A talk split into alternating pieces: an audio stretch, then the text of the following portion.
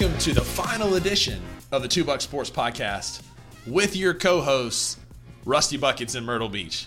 You can breathe easy. This is not the last episode. It's just the last one with me coming to you from sunny Myrtle Beach as I make the transition back to the hills of North Mississippi on Saturday to be near my esteemed colleague, the infamous Drew Gann, aka Uncle Buck. Uncle Buck, welcome to the podcast. What is up? You know, uh, they say you can't. Uh, you can take the girl out of the country, but you can't take the country out of the girl. You know, there we go. Come on back home. I tell you what, it must be a lot easier though leaving Myrtle Beach in December Yeah. rather than if you would have gotten this job offer in say March or April with the sun starting to to look kind of nice and hot and the time's about to change. Like, it, would- you mm. wouldn't have been able to take that job at that time, would you? No, probably not. You know, when my tan is popping, I've got all my cigars in, in in tow, and I'm sitting on the beach having a good time. Been real tough for me to leave Myrtle Beach. Yeah, those beach chairs and coolers f- packed down with ice. It yeah. just hits differently when you're at Myrtle Beach, when you're on a coast, yeah. you know. But hey, never fear. You got Pickwick Lake right up the road. We can Lake Beach. Pickwick. Let's go to Piney Grove, man. Let's do Oh, this yeah. thing right. Yeah, no, I mean, I am a huge advocate of Piney Grove and Bay Yeah. Springs Lake. But for the general population, I'm Yeah. speaking beca- to try to be more broad to where, you know, maybe our Canadian uh, That's what I was thinking of. our Canadian listeners have heard of the great Lake Beach. that I know, I know. I know. Goat Island is a hit in Brussels, Belgium, where we get a lot of, of listeners as well. So shout out to our Belgianese, our Belgianians, the Belgium. Uh, yeah, we've discussed this before. I know. I believe it's Belsh. Belch, that's what we came up with. It's the. Belch. Shout out to the Belch. Come to The come Belch. see us at Goat Island. We'll do a special edition. Which, speaking of, you know, with me being back in the neighborhood, Drew, there's that little tap room around the corner. I wonder Yeah. if we could give get a little sponsorship from them if we start doing some podcasts from that little room that they have. You know, it would be really awesome because our viewers, our listeners, I'm sure, have not been in the Jefferson Street tap room on the square in downtown Ripley, Mississippi. But me and Mr. Buckets here have. There is, there is, there there's no hard evidence, but there are memories of us singing Dinosaur, arm over arm, swaying in, in that tap room. How does it always end up with us singing, swaying, and and just Every time. making fools out of ourselves? Every know? time. you know it doesn't matter you know you grow you know you're a kid and you like you grow out of like my daughter my two year old is in the middle of just throwing these righteous fits Mm. over everything you know getting into those terrible 2s Mm-hmm. and so you grow out of that and then you know you grow out of you know wearing onesie pajamas when you get into like high school Mm-hmm. and stuff and then you grow out of everything but one thing rusty and i never grow out of it's singing swaying with drink in hand Yeah, that's it. to hank williams jr songs yes, we've we- there. There is there is video evidence of uh, family tradition. Uh, shout out Toby Keith of should have been a cowboy. We pulled back and let Wit hit a righteous. American. yeah, and we ever. let Wit hit that righteous solo that night at Smith and got Uh-huh. real quiet for him. and he said, Yeah. "Oh, he said, oh no," into the mic. and we dinosaur like I'm like. There's so many so many videos, uh, and then there's also pictures of us at the Garth Brooks concert singing every that was word. a religious experience. That was a My- true, that true next- experience. That next Saturday at my grandma's breakfast table, my uncle Scotty looked set looked at me and said, "We saw you and Rusty at the concert," and I was like, "Uh oh." I said, "Where were y'all at?" She said, "We were on the floor, right underneath you, and we looked over our head, and you and Rusty were both hanging over the railing at your hips, and looked like you were about to fall off." And I was like, "Yep, that was us." Sounds about right. Shout out to Silky O'Sullivan's. Um, Oh, yeah. That was about right. But more of those memories to come. I think that's the best part of this. You know, it, it's it's bittersweet leaving, leaving some great friends and a beautiful place and my coworkers and and everything that I've built over the last six years. But I know that I'm coming home to my family, friends like yourself, other friends of the podcast. I'm looking forward to being back home. You know, it, it- Right. th- we've talked about it on here. Just those hills keep calling, man, and you know, get an opportunity to come spend some time with my dad, who's not doing the best, and my nephews as they're growing up. Um, Two out of three, no, both of them. The two older ones have kind of figured it out and deduced Oh, that uh, that you know, based on context clues. Why in the world is uh, Dad buying Right. a one-way trick That's it. Like- ticket to Myrtle Beach. I'm like, Clark, you should have had a better plan. But apparently, Ryder just kept asking enough questions that he kind of deduced it. But Finn is clueless, so we're gonna um, we're gonna have a nice little surprise for him on Saturday when I get in. But just knowing what's ahead, it makes these you know these sucky times because it's hard, right? It's it's been tough this week. There's been a lot of uh, people surprisingly like me. I know our listeners and especially my co-hosts here don't understand why. Yeah, I think they're paid actors. I, I, yeah, I've been slipping twenties all week as they've been giving me nice gifts and saying kind things and great social media posts and whatnot. Um, I'm just grateful, grateful for what we've built here over the last six years. Grateful for the team that I got to build it with. But um, here is to coming back home to North Mississippi where I belong, hanging out with friends and family, and being back in the mix. Man, I'm looking forward to it. Yeah, I mean, I couldn't be happier. You know, I've told Haley our anniversary was on Monday, and I was like, all right, we're gonna go out to eat Monday night. Uh, and we kind of had Friday night set aside to kind of do something. And mom and dad are still gonna watch the kids, but like, like we're gonna have to find a way to see Rusty. He's coming in Saturday, and so.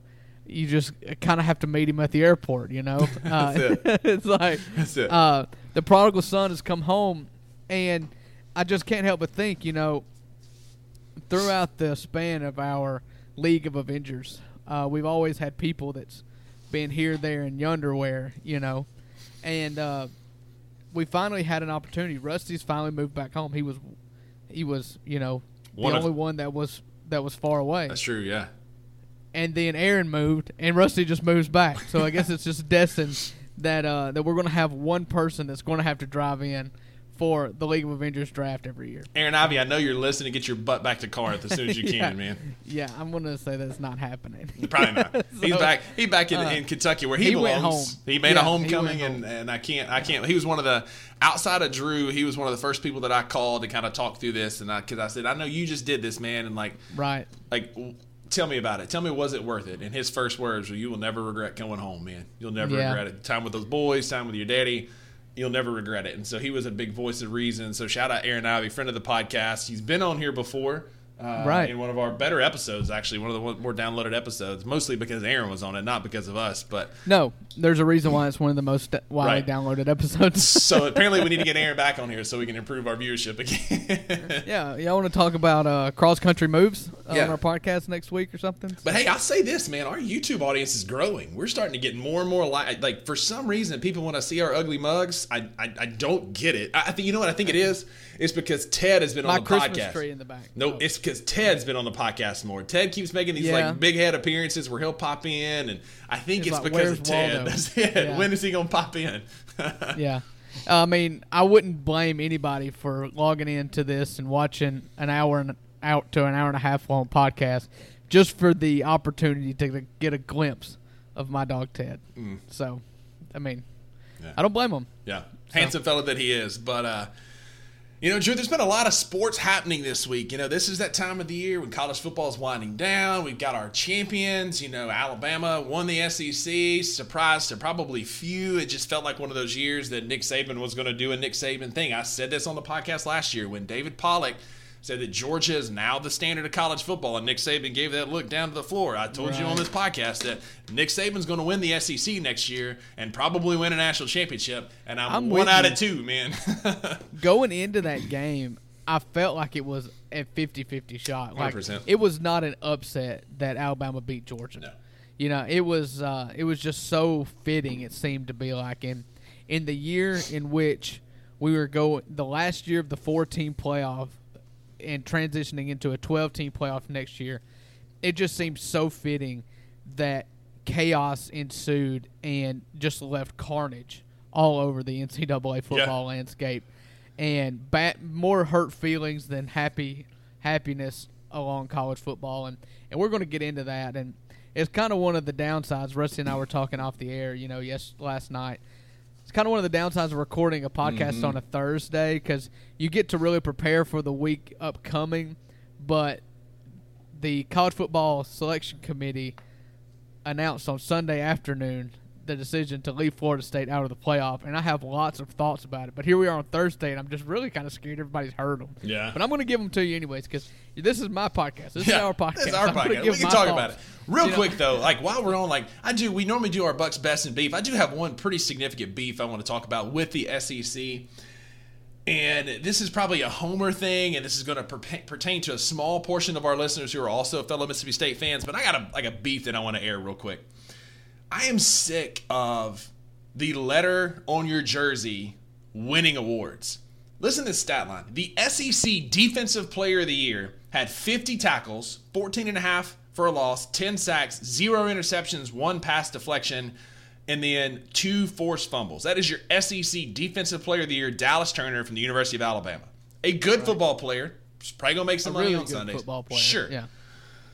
Dirty, but good. Very dirty. Uh, what he did to Jayden Daniels was criminal. Yeah.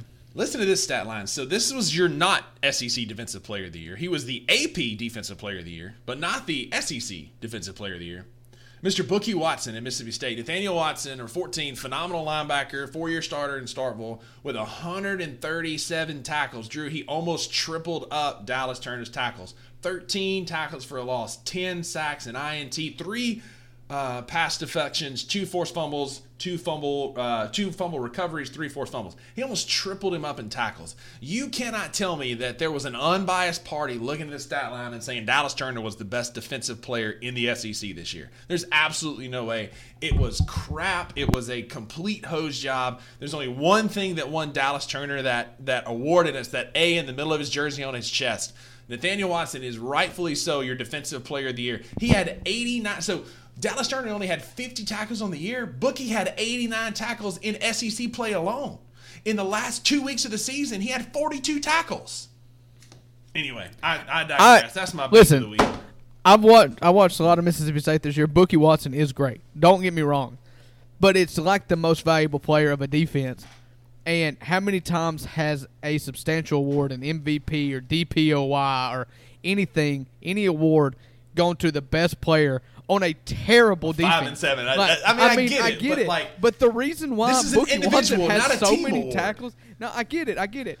But the reason why Bookie Watson has so many tackles is because it's like there is no defensive line at all. Well, and that he's on the field for like, 40 minutes a night. Yeah, I know. I mean, I get it. But, you know, there's been remarkable you know, individual statistical seasons yeah. that go that will not be shown in record books because you played for terrible teams. There's a reason you know, that just, usually in the SEC, the leading tackler plays for Vanderbilt. And it's because they get about exactly. 120 plays a night. Right. you know, anytime you see like a leading tackler of a defense being like a a linebacker or a, I mean, uh, like a safety, that's yeah. always funny to me because always like a Vanderbilt safety because it's like the third line of defense. But he's tripping a touchdown. He's tripping you know? people thirty yards downfield. Right, right. You know, and so I get it. Bookie Watson needs a lot of credit. He was really good this year. He's been real. He's had a really good career for Mississippi yeah. State, and he'll be a decent uh, pro. But he was a, he's a great college linebacker. Yeah, he's he's kind of heavy footed. Mm-hmm. But uh, to play in the pros, but he'll be a great pass uh, rusher. They'll put him at, a, at an end like a like a Arden Key or Josh Allen, and he'll have one job, right. and that's just to put right. pressure on the quarterback. Yeah, and so uh, he he deserves his props. Uh, all these SEC, I mean, he's he's going to the pros this year.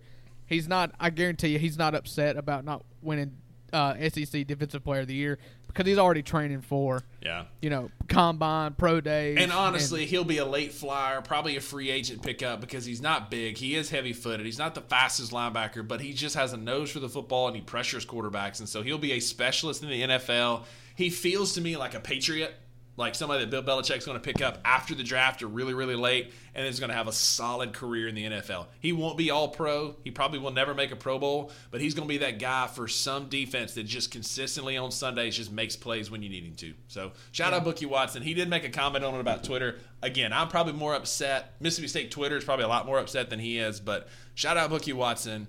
Uh, you should have been your SEC Defensive Player of the Year. So um, we'll kind of stay in the lane of college football, Drew. You kind of teased this earlier. You know, you and I have talked a little bit. One of my favorite things that came out of Selection Sunday was the audible gasp that Michigan let out when they found out they're having to play Alabama. They do not want that smoke because they know that that's a team that's experienced, and they were hoping for Florida State with their third string quarterback from Covington, Tennessee, who mustered 65 yards of offense at yeah. one point against so, Louisville the other night. So tell me your thoughts. Yeah, so regarding that in particular, that audible gasp was, I think, more surprised, and I think they were upset, yeah. but not because they were playing Alabama. I think they're going to be juiced for that matchup. And Mich- Michigan's a lot of things this year. uh, including cheaters. Uh, but they've Speaking never of- been scared of real anybody. Quick, real but- quick sidebar. I'm sorry to interrupt. Real quick sidebar. I know you saw this. Our listeners probably saw this. Eli Drinkwitz is one of my favorite coaches in college football. Did you see? He was on He's so corny. He, he is. He's the ultimate dad joke. But on air with ESPN, he goes, "Oh, hang on. Con, uh, Colin Stallings is ca- calling me. He's got some help You for want the to game say coming up." Connor Stallions one more time? Stallions, man. Welcome to the. Two Buck Sports Podcast. Hey, I hadn't messed one up in weeks, man. That's my first one in Yeah. a while. But continue. Uh, yeah, Eli Drinkwitz is like he, dad jokes is perfect for him because you could tell when he's delivering that joke, he had told everybody in the room like, "Hey, I'm gonna do this, This joke real so quick. hey, everybody, watch this." And then he got all juiced up and excited for himself. Like it's it came. It was a very good see it. line. Came was like- across so corny. Like um, anybody could have delivered that better than Eli Drinkwitz did. But props for the. at least, he, but he at least had the it, name right. I didn't. So as you Uh, were, but continue. yeah, so um, my thoughts. Uh, I don't think that Michigan is going to be scared of Alabama by any means, but I do think that they got really excited and was really hoping that Florida State would be that four seed, for obvious reasons. You're down, uh, Jordan Travis, and let's just reset for a second and go back to the beginning. That the college football playoff selection committee, because you know committees are great. You know, Sure. uh, Mike Leach once said, "America loves committees." Loves you know? committees. Great. All time uh, quote. Yeah, so they came up with the consensus being the one seed Michigan, the two seed uh, Washington, Washington. the Pac-12 champion. Shout out Dillon Johnson too, who's just having a phenomenal year for him, the Mississippi State transfer. Can I get one sentence out, please? All right, here we go. Uh, Wow. Michigan, Washington, Texas, and Alabama. And so the big controversy was for that four seed. And I, the longer this week goes on, the more I hate, hate, despise the fact that Alabama's in there. I do. I just feel like it is so wrong. I feel so wrong for the obnoxious, the most, one of the top three most obnoxious fan bases of all time. I cannot Sure. believe I'm defending them. But Florida State was robbed. And like, if you cannot count on being an undefeated conference champion with no other undefeated conference champions to choose from, Exactly. then what are we doing here?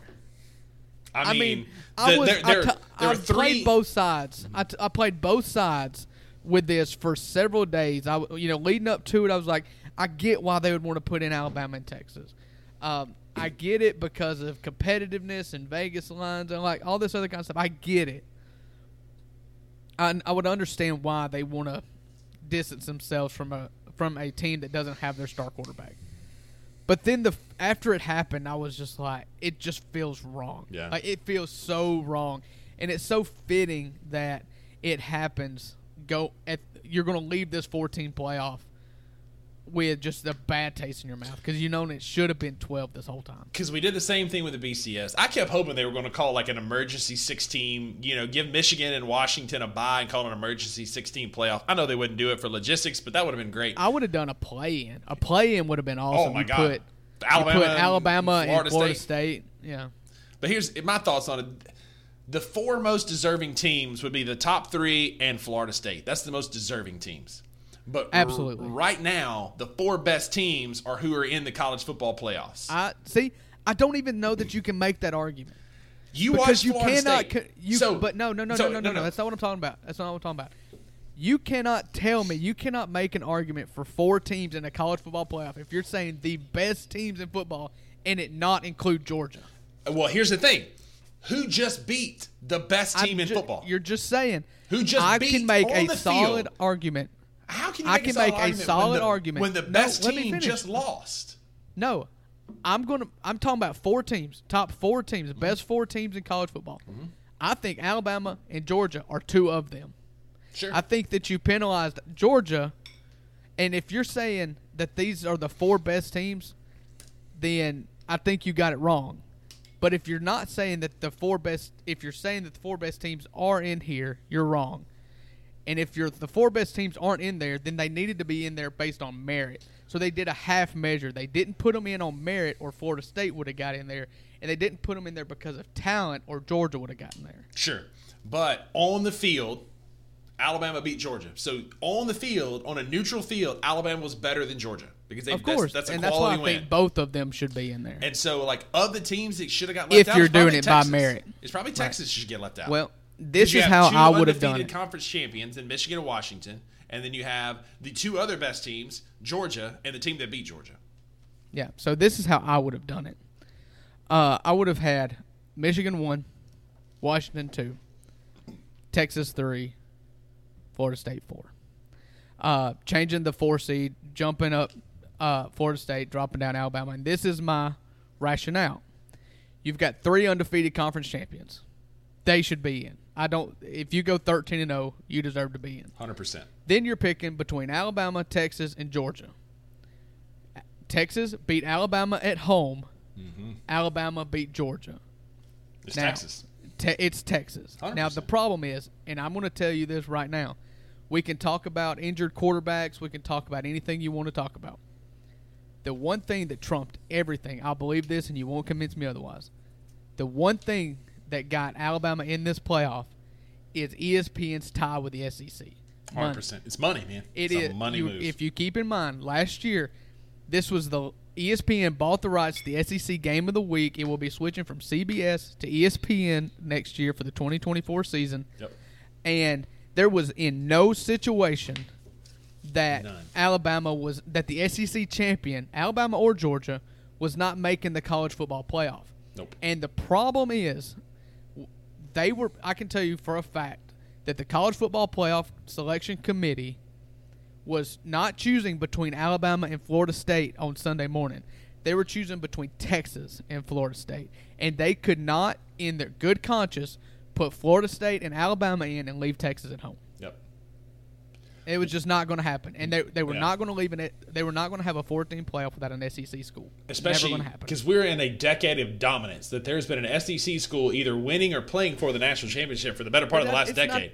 I don't even care about the dominance. It's money. and and Money. the, that's that was my next point because of that dominance they're going to travel really well there's a ton of money there and then the like you said espn is picking up the sec gary danielson um, did his final sign off after the the iron bowl this was it and like mo- uh, like all of our lives the sec's biggest game of the week has been on cbs at at, Right. two, at 2.30 I am going to miss that. i am too um, Yeah. but this is The 100% montage- oh i know the montage, the six minute montage of CBS saying goodbye to the SEC, Mm-hmm. I and had. Mm. so many clips. I mean, you got to see the Mount Cody uh, block against Tennessee. You got to see uh, the Senquez Golson interception in the back of the end zone. The Katy Perry College Day game day game Yeah. against uh, Alabama at Oxford. the Georgia Hail Just Mary, many- like there's yeah. so many, so many cool The things Tennessee on Hail there. Mary Tennessee against Hail Mary Georgia. against Georgia, like back and forth, like Yeah. the the Auburn miracles. Like it was a cool montage, and I'm gonna miss the SEC on CBS, but this is a money move. They have zero repercussions. Like right, this is it. Next year they don't give a crap because the top 12 teams would have made it, and I will stand an argument that the this year would have been one of the most epic 12 team playoffs with some of those dynamic teams like Ole Miss, Missouri, who's a Cinderella team, Oklahoma sneaking in. Like there would have been some great football games leading up to this, but I'm excited about the 12 team playoff. This was a money move. You're absolutely right, Drew, and I apologize for interrupting for you, for you earlier, but this is like this is you're absolutely right. This is a straight up money move to make money for the like these padding these pockets by getting the SEC in because the SEC is the biggest money conference in college football right now. Well, and let me just make one more further point for Florida State. And you look at Florida State's wins, 13 and 0, okay? You had a win against LSU, number finished number 13, 12 or 13 in the country. They had a win on the road at Florida. That's two SEC wins. They beat uh, Clemson. And if you can point to me three games Yeah.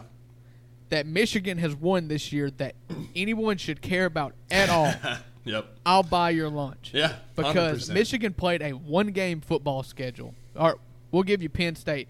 Played Yeah. a two game football schedule. I can make the argument that I have not seen anything out of Michigan that makes me think that they're better than Florida State right now. Yeah. I mean, just looking at the Uh-uh. record. Yes, it's been dominant, but that Big Ten is awful Drew- outside of Ohio State and Penn State. You and I could go coach a team that would beat most of the Big Ten.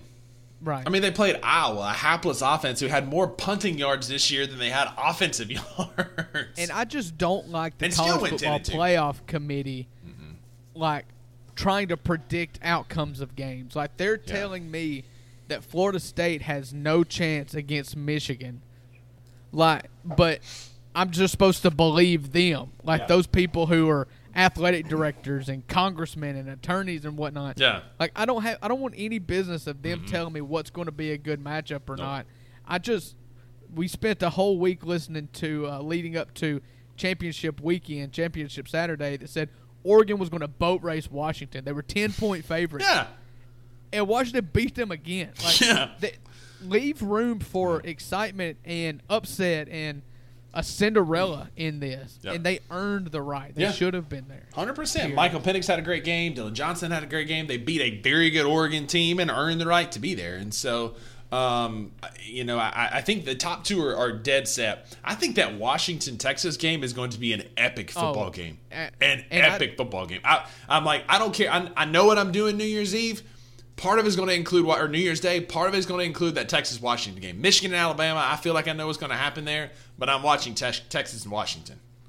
Yeah, I told you afterwards. I was like, you know, or I, I think I told you leading up to it. Like Florida State needs Mm-hmm. to be in. I believe they should be in, but a Georgia, I mean, an Alabama Michigan game and a Washington Texas game. That's two That's incredible football. matchups. That's great oh my football. goodness, this is going to be so much fun. Oh my god! And so I feel so bad. I'm I'm 100%. I may even buy the shirt if Florida State goes and beats Georgia in the Orange Bowl for them to do the UCF. We're national National champions. champs. We're 14 and 0. It'd be Oh, I would two- so in. two Like, claimed uh, national championships in Florida in the last six always- years. we all kind of patted UCF on the head. tonight. it's cute. Yeah, you have your thing. Mm-hmm. Yeah. But Florida State has a legitimate like Right. if they go win convincingly against Georgia, Yeah. and then the the uh, college football playoff is like tight and they're beating each other up, it's low scoring. They people could come out at the end of the year and, and have Florida State ranked number one. I would love that. Like, love oh, that. it'd be beautiful. Love oh, that. so it'd be amazing. As fans of underdogs who don't really, you know, I mean, Ole Miss is great this year. State obviously terrible. I would love chaos. I'm here for chaos. Yes, yeah.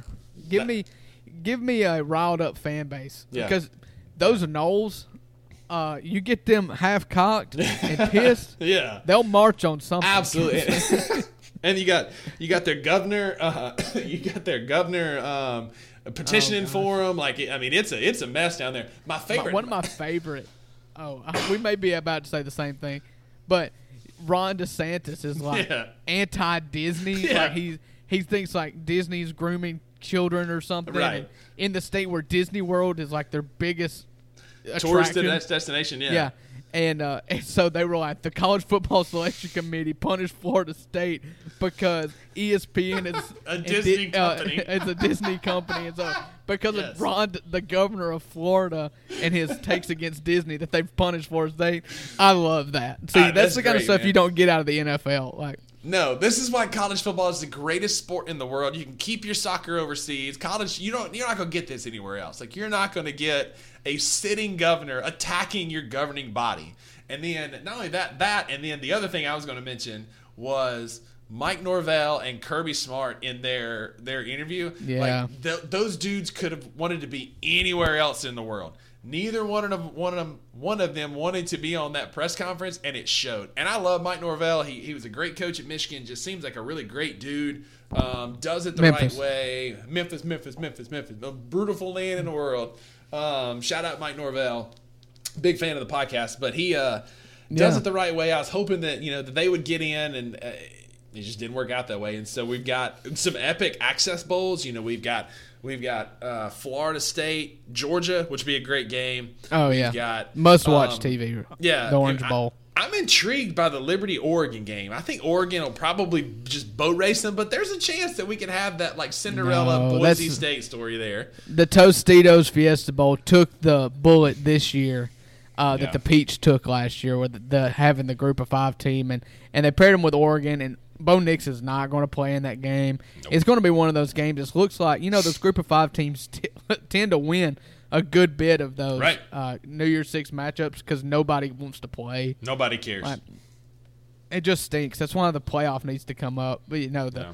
the expanded playoff needs to come up because you know Bo Nix would Right. not be opting out early to play Liberty in the first round of No. a 12 team playoff. But then you've got these. You got Iowa, Tennessee, which like Iowa's offense cannot move the football. No, no thanks. Uh, no, that's that's so funny to me. I know. I love the fact that Tennessee has to go play Iowa. Iowa. again. I know. I love it. and then the only one that might be worse is Wisconsin, LSU. Uh, take a nap during that. Au- Auburn. Uh, let's see. Ole Miss, Penn State. We'll get to that here in a minute.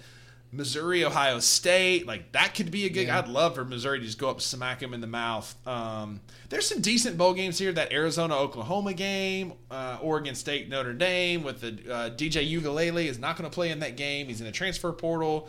But uh, Drew, your Rebs drew a pretty interesting draw. You're going back to the Peach Bowl. You're playing Penn State, one of the big powerhouses in the Big Ten. Give us your thoughts on your bowl game, sir. Yeah, so uh, first things first, you know, I'm not me and you disagree on on the uh, importance of just attending a bowl game, but there's no doubt in in anybody's mind that getting to a New Year's Six bowl game is something that you should absolutely be proud of. You got to think this time next year, if you're in a New Year's Six game, that's the equivalent of being in the playoff Right. and uh, Ole Miss would have been the last team in the playoff this year. They were they finished the season number eleven. The twelfth seed would have gone to Liberty, and so it's extremely exciting. So I was looking at two things going into it. I was starting to think that it was going against us. I didn't think that we were going to end up in a New Year's Six game. We were going to end up in the Citrus Bowl against Iowa. It was I was kind of scared of. I, I didn't want any part of that. Um, it would not have been exciting. It would have felt un- unfair, Anticlimactic. Yeah, to to have your one of your best seasons ever, and not be able to feel like you got the appreciation you deserve by Sure. getting a spot in the New Year's Six game because of just so many undefeated teams, Mm-hmm. honestly. Um, and it seemed to start trending that way Sunday morning, and I kind of got confident about the time about 1.30 when the uh, when the selection show came on, and so you know I was felt pretty confident we were going to land in either the Cotton or the Peach Bowl, and uh, the first bowl that was announced was the Cotton Bowl, which is Ohio State and Missouri. And so I was like, okay, well, it's got to be the peach or it's going to be the citrus, and we're playing Iowa, and it, that was pretty, uh, pretty drastic range of emotions between one outcome or the other. And then it popped up that Ole Miss is playing Penn State in the Peach Bowl, and I'm stoked about it. I mean, Rusty, I'll just be honest with you.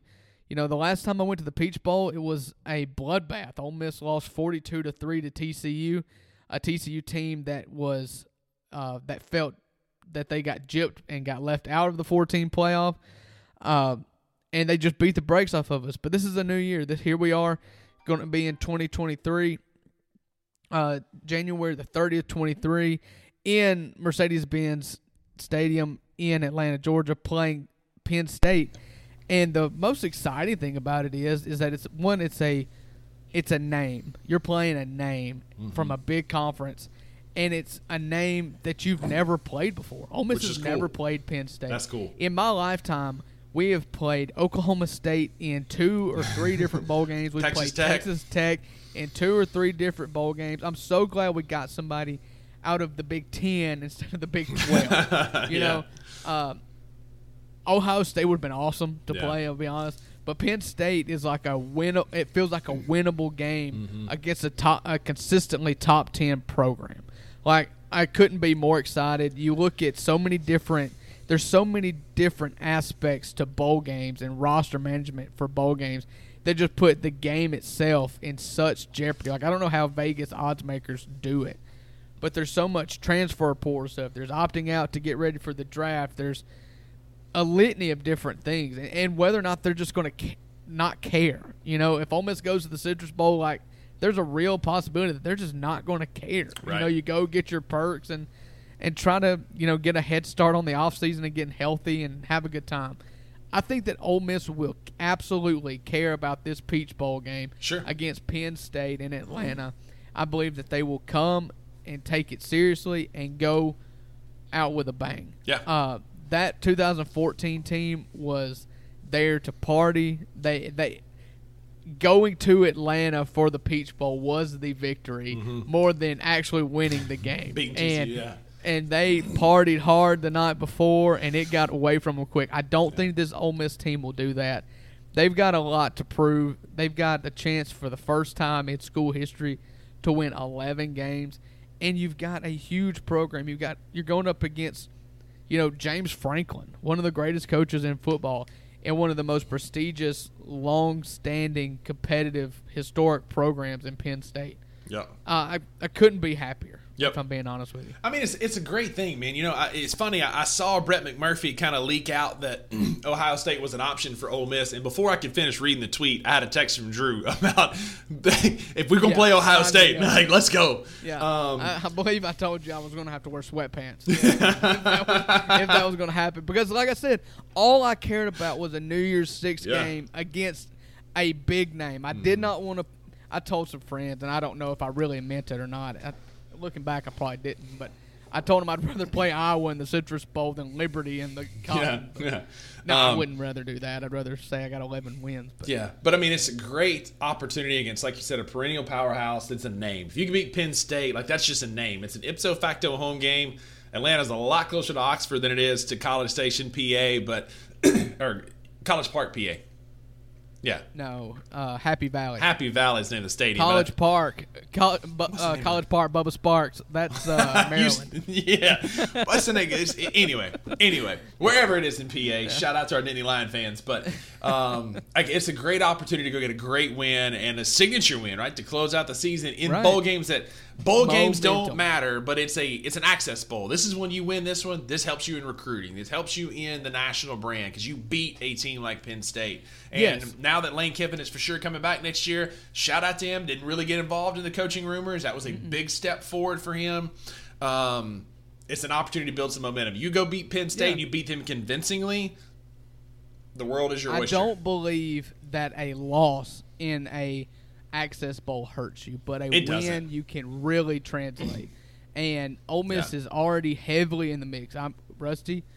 I told you I wasn't gonna get excited over transfer portal, but there's lots of rumors about Walter Nolen, the number one, Mm-hmm. the former number one uh, high school player, went to Texas Tech. I mean Texas A&M defensive tackle stud. Mm-hmm. Got in the portal and he's flirting with Ole Miss. And Chris Paul Jr. They uh, led Arkansas in tackles last year as a freshman with three years of eligibility. There's there is some real gettable targets here that if you can just keep keep that train moving forward, it will not hurt. I am trying to remain calm. We'll talk about the transfer portal. We talk about Mississippi State in a few minutes. Mm-hmm. But there's a name in the transfer portal that has a real shot at coming to Starkville that would give us the best quarterback since and other than Dak Prescott. Shout out to John Bond in program history, but we'll continue with that here in a minute. Oh, John Bond! I'm- I'm going way you, back, that, if that's number two in your history, you've got a pretty deplorable history. Listen, man, that's a wing team master, boy. He run that thing with you like, didn't even nobody. say Matt Wyatt. like, I mean, like, Matt Wyatt, and Madkin are good, but we're going like John Bond's one of the best in program history, man. He beat Alabama three thing. times. That's the thing about uh, about Mississippi State that makes me laugh sometimes. Is like Dak Prescott is like on the you know that he deserves a statue, Mm-hmm. okay? But number two is everybody's like. I feel like everybody loves Matt Wyatt. and it has nothing to do with his playing No. career. It's just the fact he's on the radio. He lo- and he loves Mississippi and State. he, and he like lost out the job to Wayne I Madkin in that '98 season. Yeah. Like, but everybody love. Nobody talks about Wayne Madkin. They talk Nobody. about Matt Wyatt. yeah, because he was a he's Matt a, Wyatt because he's on Super Talk Mississippi. and he was a Mississippi kid. He loved Mississippi State. When Mac, Wayne Madkin came in from out of state, like Matt Wyatt is like is the is the dude. But like if we get this name out of transfer portal, one Dillon Gabriel. That's that's done, right? He's going to he's going to Oregon. No, that That's was just done, no. right? That was a rumor. That has not been confirmed. That has not been. confirmed. Well, let me put a bow on Ole Miss real quick, yeah. and we'll get to it. But but yeah, that momentum has the potential to really snowball here. Like Mm-hmm. you said, Lane was not in any coaching rumors. I believe that was twofold. I believe that he was not going to intentionally leak his name out anywhere. I think he was kind of told to quit that. And two, I don't think there was any real landing spots for him. We talked about the possibility that the coaching carousel just doesn't really spin this year, and Texas A&M striking out and landing on their fifth option with Mike Elko really shut down the whole carousel altogether and didn't really open up a spot that Lane would really that really considered Lane, Right. And Lane would considered. Right. So uh, yeah, you've got opportunity to really start rolling here, and um, I mean, just go out there and put the pedal down. That's all you Yeah, can do. That's all you can do. So we kind of talked about a little bit. Mississippi State, obviously, lackluster year. Got a great new hire in Jeff Lebby. I'm still at about a six and a half out of ten. But if he can start pulling some of these names out of transfer portal, you know, Dillon Gabriel is one that's out there. He was uh, Lebby was his OC at UCF. He followed him to Oklahoma. He's been under Lebby now for three years and worked in his system. There's a really good chance he comes to Starkville. There's also a really good chance he goes to Oregon. That's one of the other schools that he's looking at. Obviously, if you want to go win a national championship, that's where you want to be at. But if you want to showcase your talent and be in a system that you know, you come to Starkville and you play for Jeff Lebby. Other names that are being kicked around for Mississippi State are KJ Jefferson is a name that's kind of come up. Um, DJ Ugalali from Oregon State is another name. Ukulele. Like, I'm never going to pronounce that right. Drew, you can give me I- a for the sake of this podcast, good lord, please get DJ Uiagalelei. because I will. I just call him DJ. I believe I said it right. Hey, you might have. You were a lot Well, closer just than call I him was. DJ. We'll just call him DJ. But apparently, in the last week, his name has really come up strong in Starkville as a name as a as a guy who could transfer there. Uh, Long story short, Chris Parsons was named to the freshman All SEC team this year. He's super raw. He is not the quarterback for Mississippi State next year. It's somebody from the transfer portal. And honestly, if you can get any of those three guys, if I had to rank them in order, I would take Dillon Gabriel obviously first. Absolutely. KJ Jefferson second, or excuse me, DJ U second, KJ Jefferson third. That would be my my top three. And obviously, you go swing for the fences. You give Dillon Gabriel whatever it takes to get him come to Starkville. And if he decides to go to Oregon, then that's fine. He obviously picks a better program. But you don't miss on then you don't miss on DJ. You don't let him go to Florida State. That's the other team that he's kind of being linked to, which obviously is a better program. But you just like that's the one you can't miss on. But Dillon Gabriel with those strong Jeff Lebby ties, I like. There's a lot of things we have to do. Uh, Oklahoma has got 19 players now in in the transfer portal, including two running backs and a wide receiver in DJ Graham, who's a really good football player. They had a four-star high school recruit that decommitted from Oklahoma the same day that Jeff Lebby left. Not saying these dudes are coming to Starkville, but if Lebby can pull those guys, all of a sudden this becomes a team next year that even though that schedule is going to be brutal, this becomes a team that's going to be competitive. That's going to be have some fight because you actually brought on some talent that knows his system. But it starts and it starts and ends with D- Dillon Gabriel. If you can somehow convince that dude to come to Starkville, maybe you get Zavion Thomas. We talked about him a little bit off air. Zavion Thomas is 100% an LSU Tiger. He is from LSU. He's one of the few good receivers that got away only because Malik Nabers went to LSU. Right. Now that other kid's graduating and they got a spot for him, he's a Tiger, 100%. It's like the Squidward meme coming up, right? Like, Tiger. Like, that's what he is. Yeah. So, uh, But if you it, can get Dillon it makes Gabriel, so much sense. But if you can get Dillon Gabriel, maybe you can convince Zavion Thomas to come back. You think that uh, Zavion Thomas going to LSU next year had anything to do with that Google NIL deal that he signed like three quarters of the way through a terrible football season? Tampering. I'm calling it. Tampering. I'm calling the feds right now. Call me Steve Robertson. I'm sending emails. got Google in their pocket. I'm sending emails right now. NCAA, look at this. There is there is no such thing as tampering anymore. And anybody who get if you were to get mad at Ole Miss or anybody for tampering with your players, or that goes for anybody, any listener out here. If you think that your players are being tampered with, get over it. Yeah. because your coach is doing the same tampering, thing. like, it's so funny to 100%. me. There is a checkbox on the uh, the transfer portal website that says "Do not contact." Like a, a, a player can get into the portal and check "No coaches contact me," and then somehow he commits to another Another school, school. Like, I- I- 100%, without ever talking to 100%. coaches. It, it is the Because I'm telling you, man, like if you don't think that when Jeff Lebby was taking this job at Mississippi State that he didn't tell Dillon Gabriel, "I want you to go with me," we probably need to talk about the tooth fairy too, because Right. you're delusional. Like these guys, like we, like I like to think that Zac Selmon didn't hire Jeff Lebby without knowing that there was a small chance that Dillon Gabriel might follow, or that he'll be able to pull some of these guys with his You can't you can't make a hire with that expectation. You- You, you got to gotta- hire the guy for the guy. But you gotta that's hire a him- cherry on top. But you got to hire him knowing that he can work the transfer portal, that he can get these guys Yeah, to come in because that's yeah. the future of college football. And maybe Dillon, like a specific name like. Dillon Gabriel, but just knowing that there's a shot that that guy could come to Starkville, you make that hire.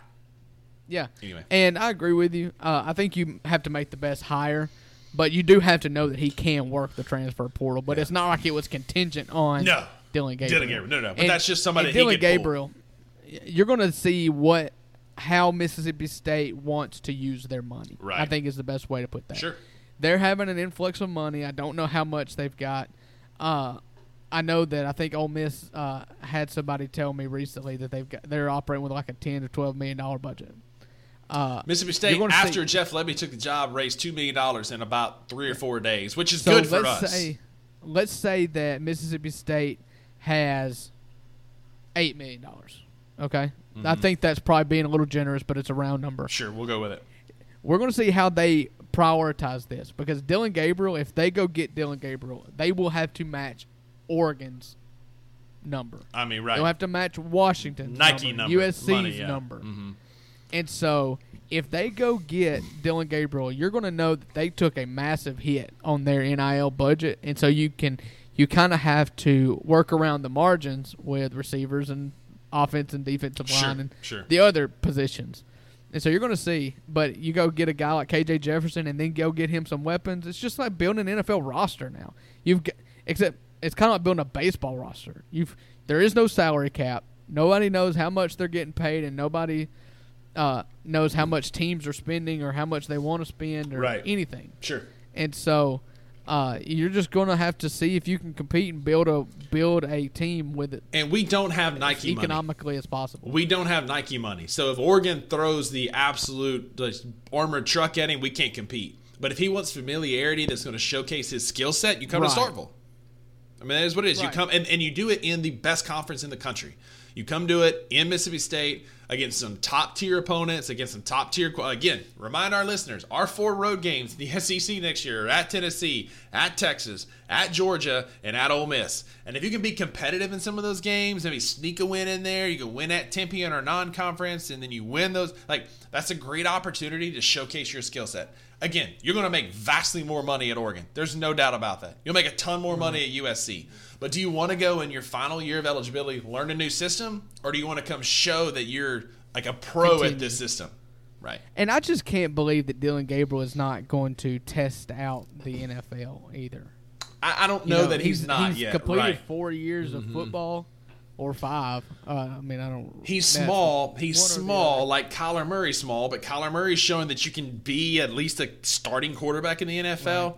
I think he So- needs. I think he needs one more year, unless and like this. again, this It's is a packed quarterback class. and, and that and this is pie in the sky. But there's a name that's being floated around that may come out in the transfer portal.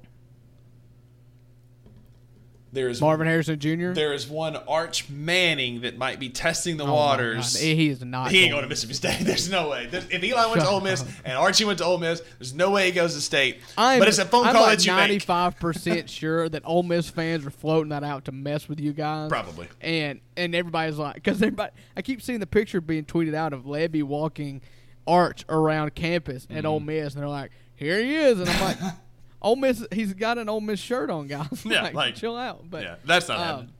Talking about schedule, I did want to say this. I'm sure you haven't seen this, but Ole Miss's schedule for 2024 got leaked in an email to season ticket holders Yeah. by accident. Yeah. Yeah.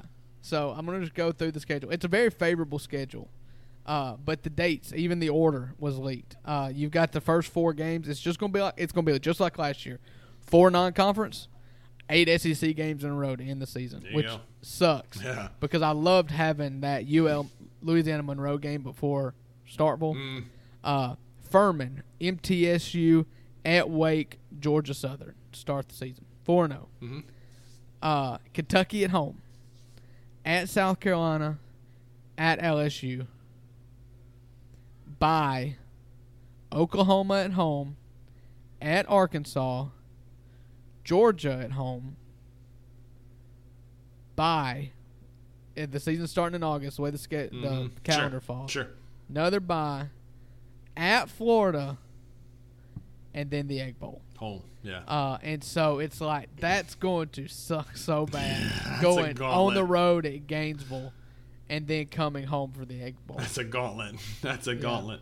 So, uh, let's Well, see, listen, the we- egg- it also has the Egg Bowl on Thanksgiving, Yeah. according to this. Uh, Yeah, I saw that it did get leaked. That it's going to be back. At first, they had said it was going to be um, uh, on Saturday, Saturday, which would have been great. But they put it back on Thanksgiving just to ruin our Thanksgiving again next year. But Drew, we've got plenty of time to talk college football. We got plenty of time to talk next year that's coming up. Let's talk about the Grizz for a few minutes, and I got to go pick up my brother at the airport here in just a little bit. So let's talk about them Grizz, man. Last night, Desmond Bane, welcome to the basketball season, sir. Deuce Deuce had a career high, the second highest total in, in Grizz franchise history, with a 49 piece against a bad Pistons team, and we needed Oh. every single one of them to win that freaking basketball game. Yeah, you know they pulled away late, and I kind of feel bad because uh, I had that game on mute uh, and was watching the end of it due to some internet issues. So I put it up on my laptop, and I was just in there, and I had it on mute, and I was not catching what was going on. Like I wasn't watching it that closely, Yeah. and I looked at the box score afterwards, and was like, "Oh crap, Desmond Bane had 49. 49."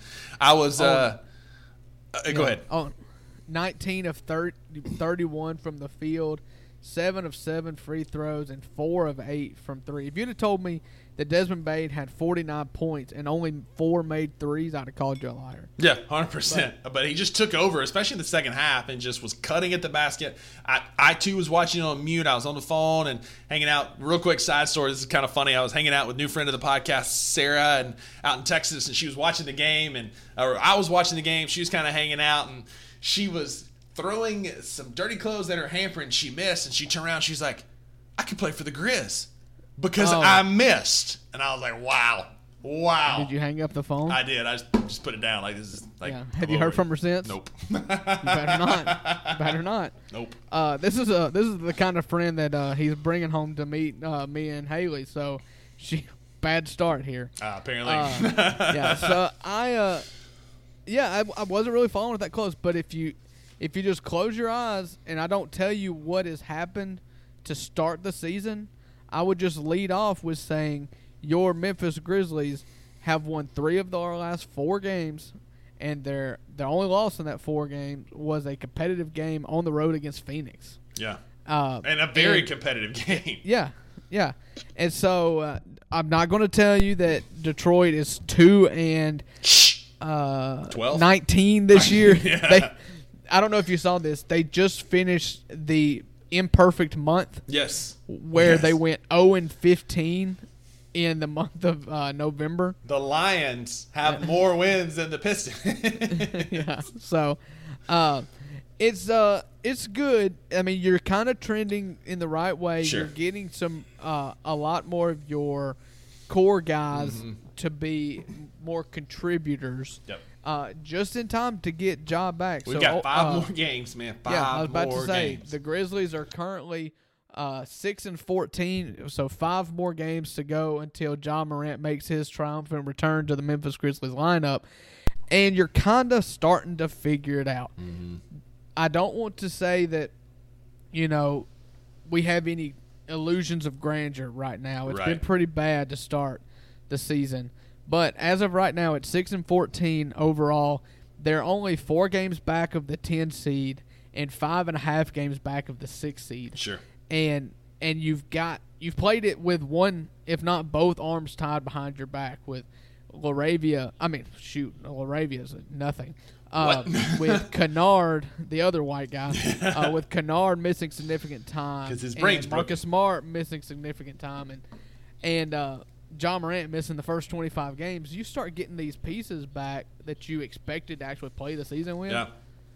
and you you can be in the mix late. Especially with Biyombo's playing big minutes for us. He's filling that Steven Adams void. Jaren's looking much more of the part. What, he had 38 the other night? You got Dez with 49 last night. Like, the pieces are starting to come together. All we needed was Marcus Smart to call us soft, essentially, in the media, and we've been playing Yeah. much better basketball since. We are also now, every single game that we've won this year has been a game that Derrick Rose has started in, so let him start till Ja comes back. Um, but we're finally getting healthy. We're piecing it together just in time. Again, there's a real chance that we're in a playoff game or play in game, maybe like one of the lower seeds, if we can get hot in the back half of the year with Ja coming back and we can get healthy. Yeah, it all you know. You're honestly you're just looking for injuries and chaos to happen That's on it. the bottom half of that on the those standings in the Western Conference. Uh, the Grizzlies uh, play the best team in basketball Yeah. on uh, tomorrow night. Can you tell me who the best team in basketball is, Rusty? Uh, it's in the uh, it's uh, they're in first place in the Western Conference. Um, crap. It's not one of the traditional powerhouses. Uh, it's not Minnesota. is- It's Minnesota. It is Minnesota. Minnesota. I, I knew I'd get there. Minnesota is 16 and 4 on the season, and they're coming to the FedEx Forum tomorrow Mm-hmm. night. But then you've got Mavericks, Rockets, Rockets, Thunder, and then the triumphant return Well- uh, on the road in New Orleans. Ja comes So back the- the on ru- but December 19th. The rumor is he'll miss that game and he'll be back for Indiana at home. That's what I'm seeing on Twitter. There's no way. That they're gonna, There's no way. What I'm seeing no way. is they're going to hold him out to the home game. Why? Why not? Just for the return? I'm just I saying. mean, all I, I've, I understand. I've That seen just- a. Again, I love. Like I We're want him still back. playing. We're, tr- we're still trying to. That's a that- peer right there. Well, that's- the Pelicans are 12 and Yeah. 10. You need to win it. and it's on TNT. Like it's a national Right. game. But th- what I've been reading online is that it's going to be that Indiana game at home. I, again, I hope Yeah, it's. I I'll hope it's New Orleans. upset I hope it's if New it's- Orleans. Yeah. But there's a real good chance I might sneak. If, if it's that Indiana game, I'm back in Mississippi. Um, I'll be working in uh, be working up in Tennessee. We, we might have to make a road trip that night if it is that Indiana game.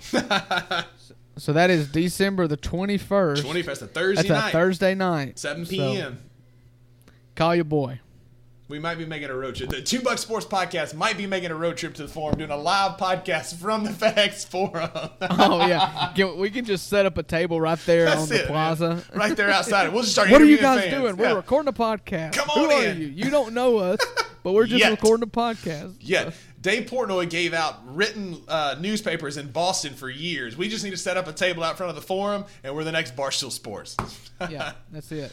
I mean, the math, math. I mean, yeah, that's it. Even by Mississippi math, that's good math. yeah. So let's talk fantasy football for a quick minute. Let's wind that down. and then I'm going to let you go get your brother. So we are entering the last week of the regular season, Mm-hmm. and this is how the standings look. Right now, you've got my co-host and uh, least favorite friend at the moment, Rusty Buckets, at the one. Let's seed. go, Mad Titans, The Mad baby. Titans are have a record of ten and three. Yep. Is that right? Ten and three, baby. Um, The only ten and three team in the league. So ten and three, Rusty Witten. Uh, the two seed, uh, Gotham City Knights. That's Hunter Shaw at ten and four, and Who then got worked by the Mad Titans this past weekend?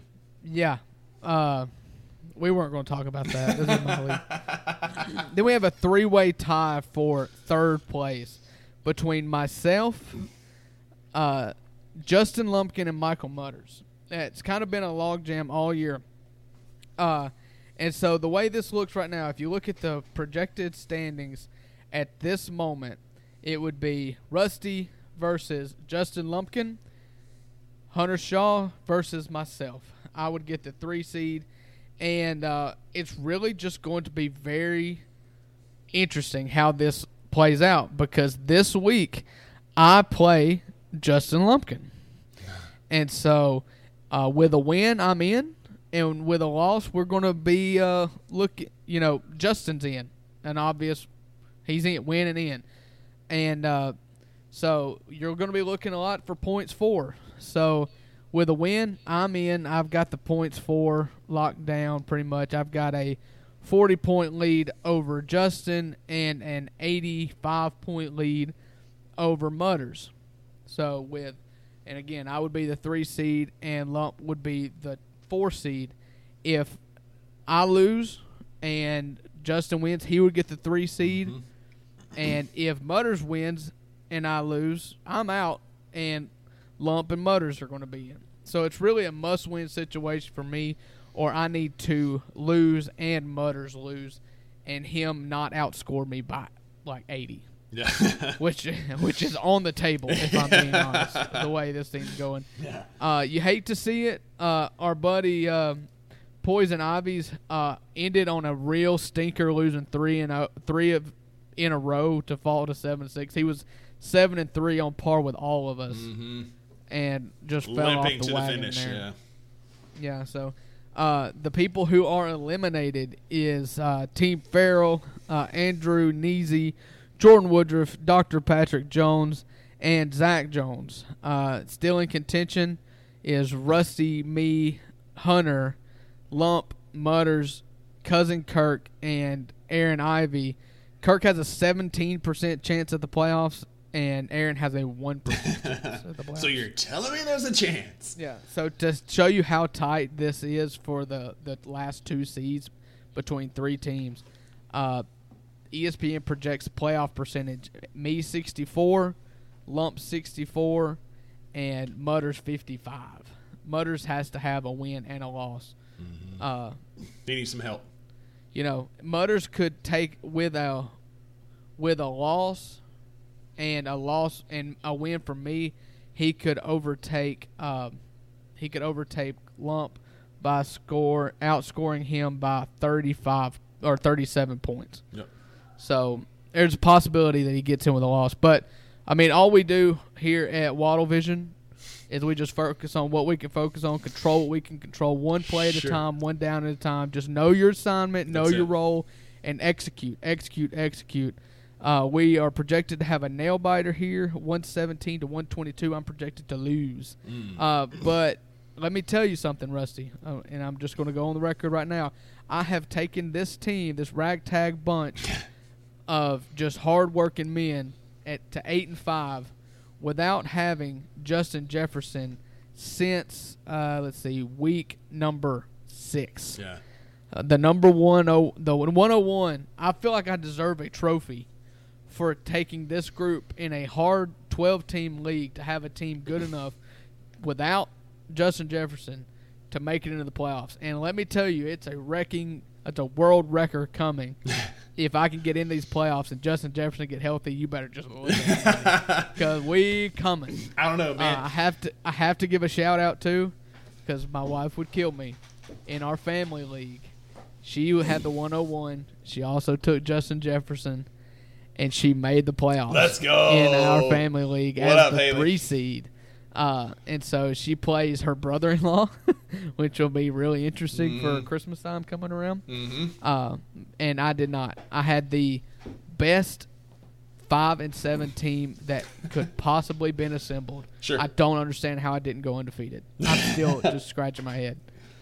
Yeah, well, you know, Uh, in our back to our league, cousin Kirk. I know you listen to this podcast in your trooper car. Fix your running back situation right now. I'm projected to win 123 to 109. He's got uh, Bijan Robinson starting and showing a, a zero point total. It's not looking good for him to play this week. So fix your lineup, man. If we're gonna do this thing, let's do it right.